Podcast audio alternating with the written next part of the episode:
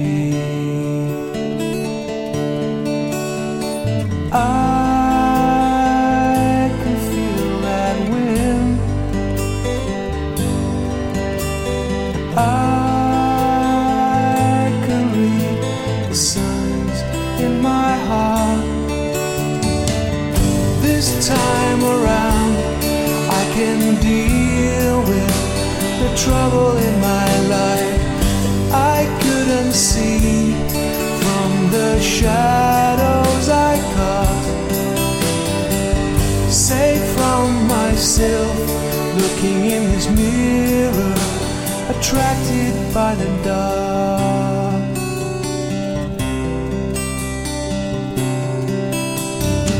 Saved by the star broke my fall.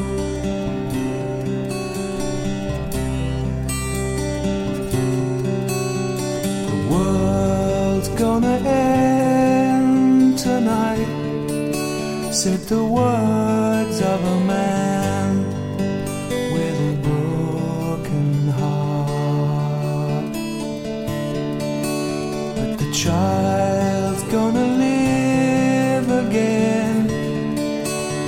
the song of a bird on eternal wings.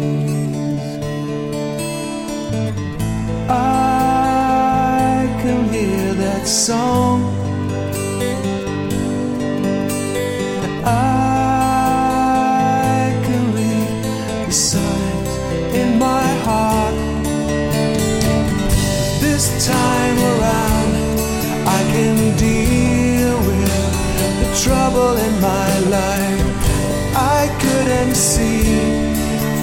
The shadows I cast.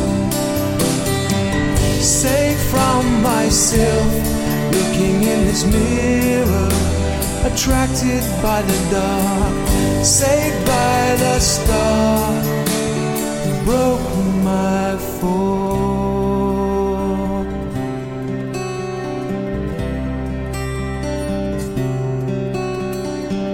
The bright morning star,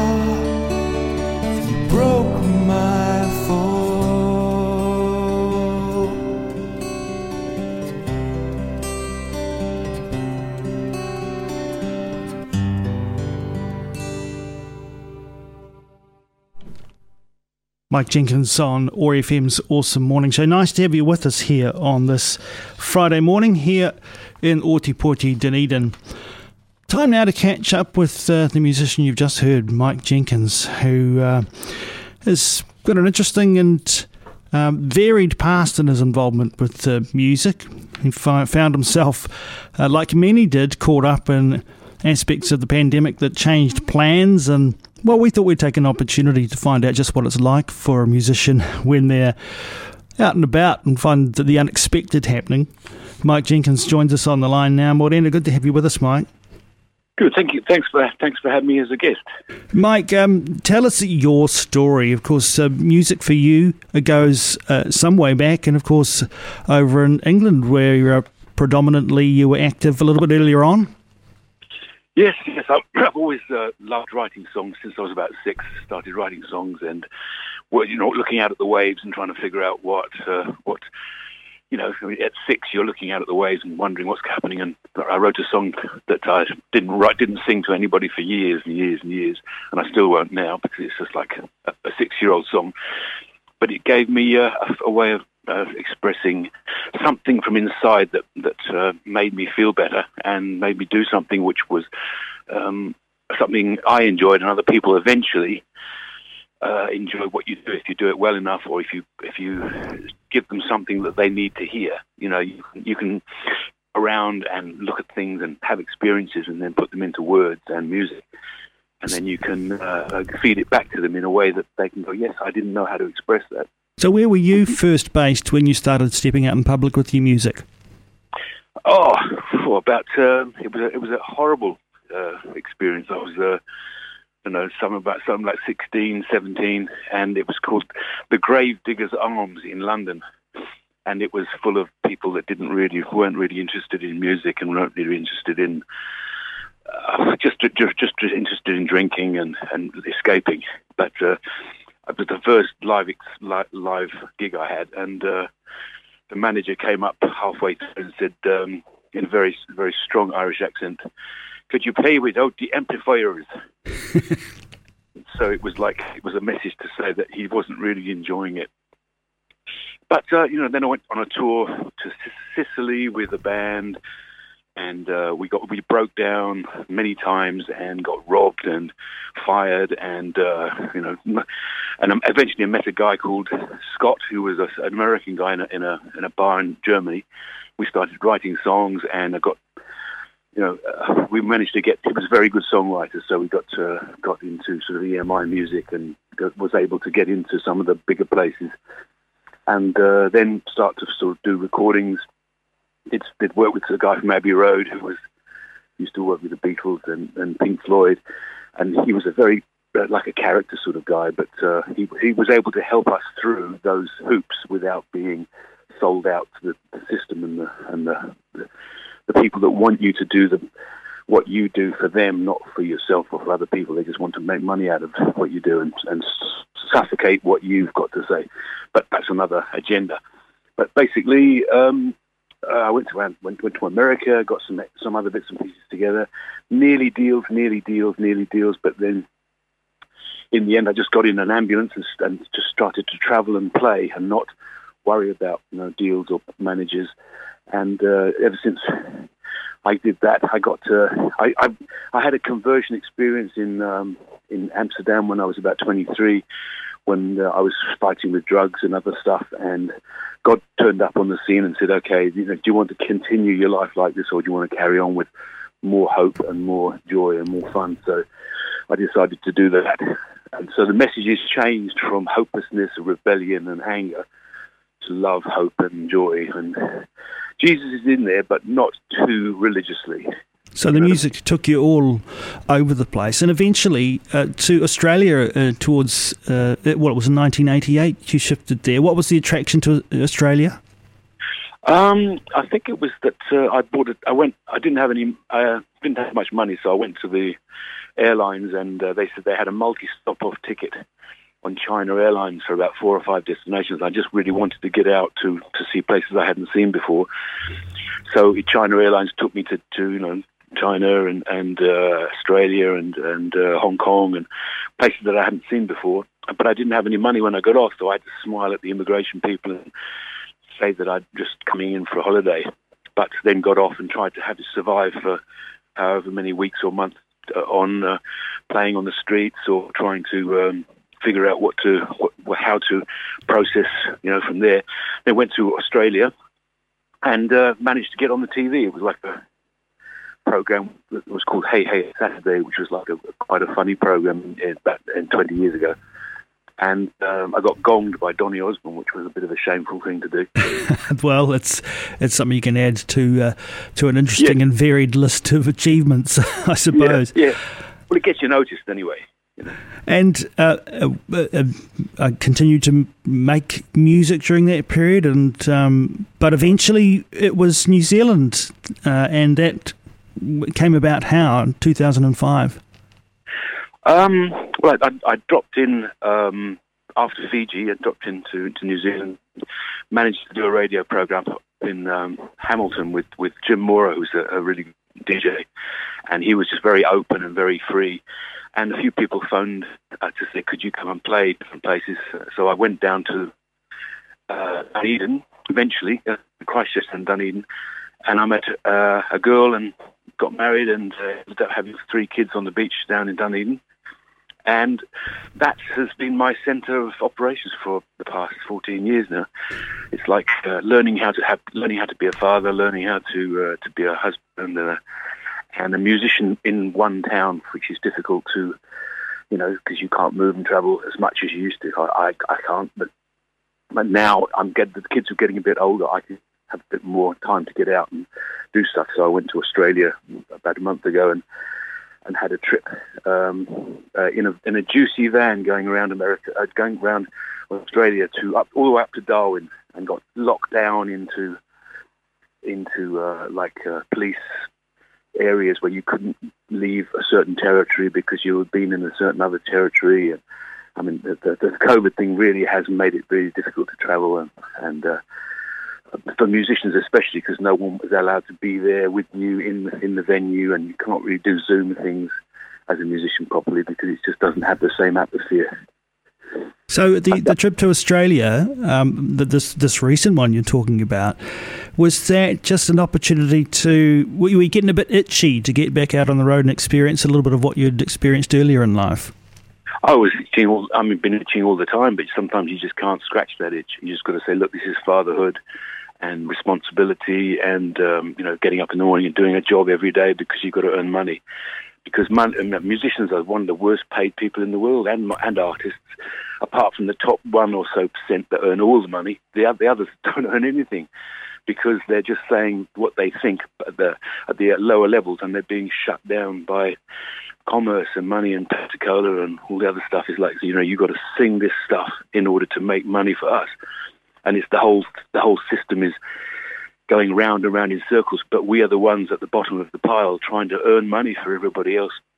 I'm not a communist. I'm not a socialist. I'm probably an idealist, really, a Christian idealist. Well, you found yourself uh, in lockdown unexpectedly. But even out of those situations, uh, interesting ones arise. You still had an opportunity to, I guess, make the most of the opportunity that was presented to you. Well, um, every time anything sort of difficult happens, you can only you can either just lay in bed and and uh, not do anything and sulk, or you can try to figure out how to make something good of it. You know, how to, if someone kicks you back the back of your chair, try to figure out how to sort of move forward a bit. You know, so you go, okay, well, I can actually move out of his way, or I can get a better view, or you know, the, the whole thing is the whole thing of life is about trying to turn it over so you make rubbish into great treasure. I mean, you know, we, we get presented with a, a, beautiful earth with all the stuff that uh, we can produce good things, and often because of our attitudes, we turn it turn it around and make it into miserable things because of just wanting to see what happens. You know, the, the, the fight between the dark and the light is exciting. You know, it's like that's what a lot of people enjoy the fight rather than the answer and the and the, the, the remedy. How was? Think, sorry, yes, no, go on. Once you get bitten by a snake, you don't want to get bitten by a snake anymore. You don't think I've done that. Thank you. Uh, I, I, don't need to get bitten by a, a, cobra anymore to know that it hurts and it, and it could be death. So I'll just move around that, that cobra's nest and go to somewhere else. And that's a lion, so I know I'll respect him. And that's uh, that's drugs, and that's this, and that's anger, and that's violence. And so, but but and then you can't sit there in a bubble. You have to really live. But you've got to live. The only person you can control is yourself. So basically, you, if you're in a situation where you need to, to be with other people, you can't control them. Otherwise, it just doesn't work. You have to control yourself and try to bring yourself uh, awareness of how you process life. You, what songs you see, what songs you write, what things you listen to, what movies you go and see, what food you eat, what drugs you take. It's all about you know the things that come in through to you, but what comes out of your mouth and out of your life is what affects other people. And to me, to, to, to write songs that take in all the stuff, rubbish and treasure, but put, pushes it out in a way that people go, yes, I can do that. Yes, I can. Uh, you know, you can encourage people to do better, or you can. Some people just say I don't like that song because it's sort of it's nothing. It doesn't do anything for me because it's not the right style. Or, but if the message in there is to tell you to uh, to get up in the morning and have some hope, and be friends with your wife or your neighbour or and not just to be a nameless, faceless person that doesn't mind anything that happens. You've got to say something, but in the end, it helps to turn life over, turn Earth over in other people's lives when they watch you. And films have become a way to just make people worse. They all they all they're doing is watching violence and anger and and sex and you know all the stuff that, that makes them sick, rather than looking at stories of people's life that have gone better, you know, and that have overcome troubles, which is the main message of the Bible. Is like you know you've got to overcome the problems and the troubles. Mike, what does musical life look like for you now? Um, it's it's um, it's trying to write what's happening now rather than rest on the laurels of the past. You know, if you had a good song, you know, bef- before people want to hear the good song, the old songs. But uh, it's like trying to tell uh, an Aborigine to write to, to, to paint a picture of something that you want rather than the, the, picture that he wants to do. You know, like they have their own style and their own way of of, of, uh, of uh, producing, and uh, it's trying to get what's real inside you rather than what people want. And, and when it's something of, of an experience you've gone through, putting that into words that it's acceptable to other people. I mean, I can't write songs about nappies and and uh, you know the things that are you know the more mundane things of life, but within there you can talk about your bringing sons up and trying to figure out how they work and how better to, to, to deal with that. And that's just a life story. you can write that into a song. And uh, some people understand it. Some people have got no time even just to listen to it, and so so they shouldn't. I mean, you know, you don't have to command people's attention, but if somebody wants some answers, they go and read your book or listen to your music, and they get glean an idea of how you've got to where you've got to. What about performance opportunities? Uh, are people able to see you in performance these days? Uh, I've got one gig in uh, in on the at the end of this month on the 30th. So if anybody wants to come, they're very welcome. I mean, it's a nominal five five dollars on the door, but I don't even care about that, you know, because no one's really going to get paid for for doing anything. But it's just a, a gathering of musicians, people, anybody. What uh, there's a guy coming to make to to make some moves to make a film.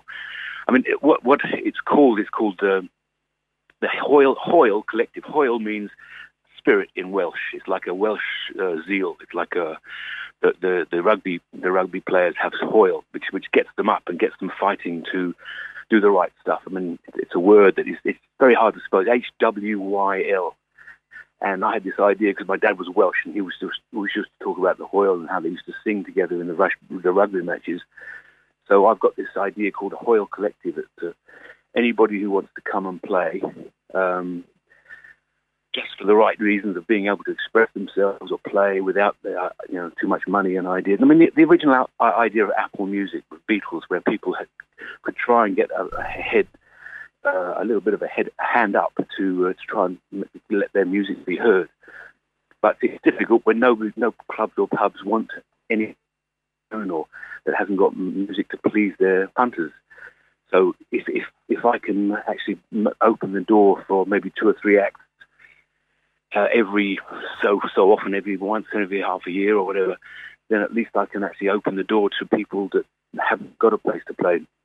Like I've got lots of songs, but if they if you're playing lots of songs that people don't know, it can be quite, you know, it quite be can be quite intense because they don't know any of the songs, they don't know any, they don't know you because you haven't been able to play regularly. So it's just a question of getting people used to you and then get used to each other, and then they can get together and uh, play together in, in as a sort of collective idea. All right. So, so that opportunity but, is is at Bark on the thirtieth. Is that right? Yes, the thirtieth of this month, and it's called. I'm called the ambulance. I'm calling myself the ambulance man because I used to live in an ambulance for many years, and uh, it was a big yellow Austin 1966, and was very, very much of a, a, a part of me at that time. So it, it, it's taken over from me having to be a, a, a personality. So. All right. Well, we're going to go out now, uh, Mike, with a, a, track. It's back from 2005. It's called "Crying in the Sunshine." What can you tell us about this?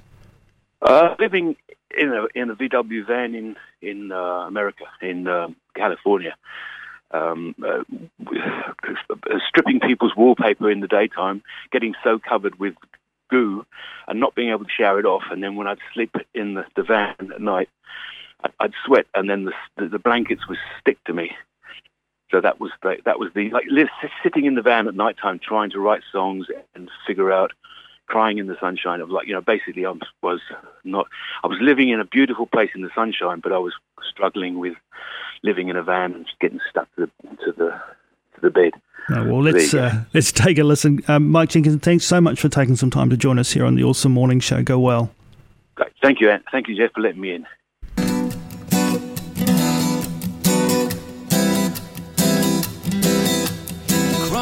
The sunshine, air conditioned rain. Lying in my lamplight, watching television pain.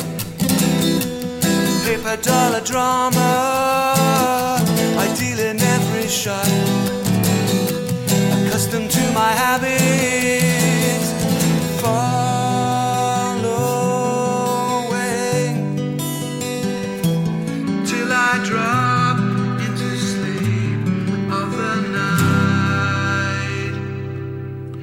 Washing in the water, with blood on my hands.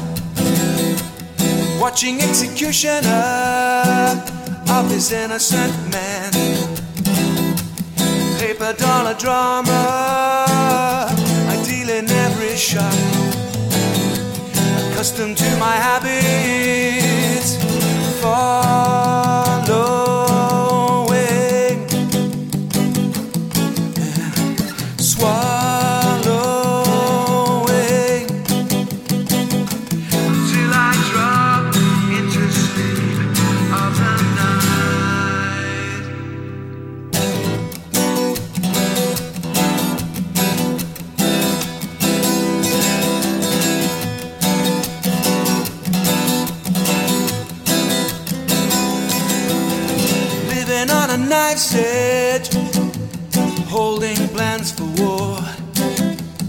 missing race relations, and shopping in your store.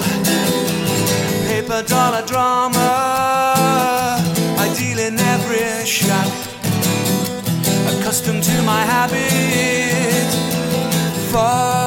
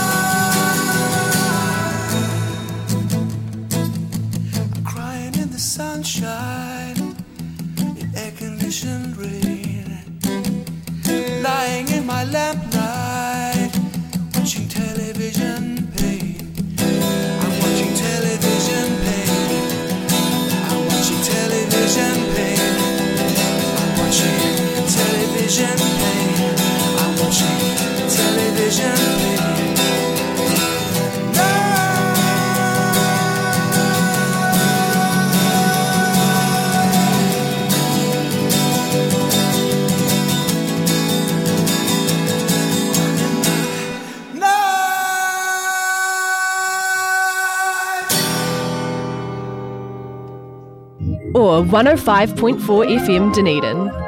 This podcast was produced by OAR FM Dunedin with support from New Zealand On the Air.